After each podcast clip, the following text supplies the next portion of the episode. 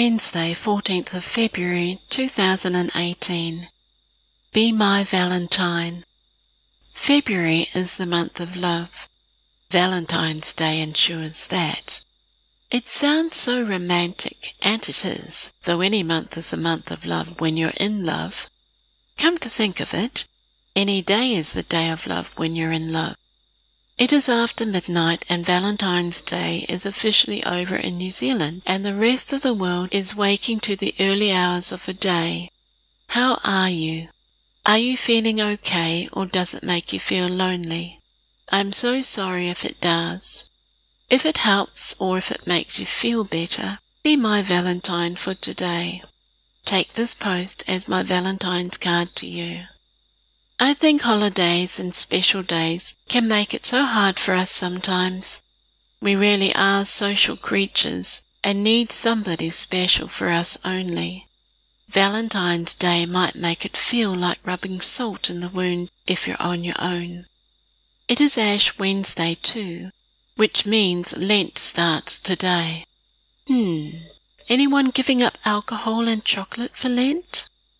I've often said that I'm not the lonely type, and I'm not, but that does not mean that I do not miss company.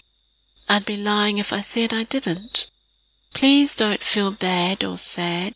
Do something special for yourself. It might help to do something nice for someone else. If you know someone who could do with a cuppa or a beer, maybe you could suggest it. Not a date exactly. Don't put yourself or them under pressure. I used to take a homeless person for a coffee in the city or buy their magazine and then give it back to them to sell again. A guy at work used to take a rose for the ladies in the office. It was so nice of him. I have this beautiful red satin roses bedspread that I bought especially for the month of February. Yes, it is very romantic, but I'm like that. And no, that was not an invitation. My love would not like that. I embrace the concept of romance for the month of February.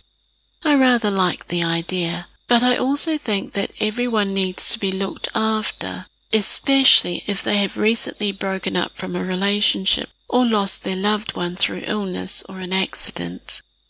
It is never easy when you are in mourning or grieving alone. Kia kaha. Stay strong. Find a way to spoil yourself a little. You deserve happiness.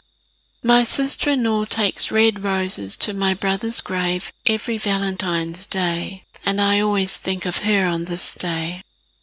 If you are fortunate to be with the one you love, take good care of each other.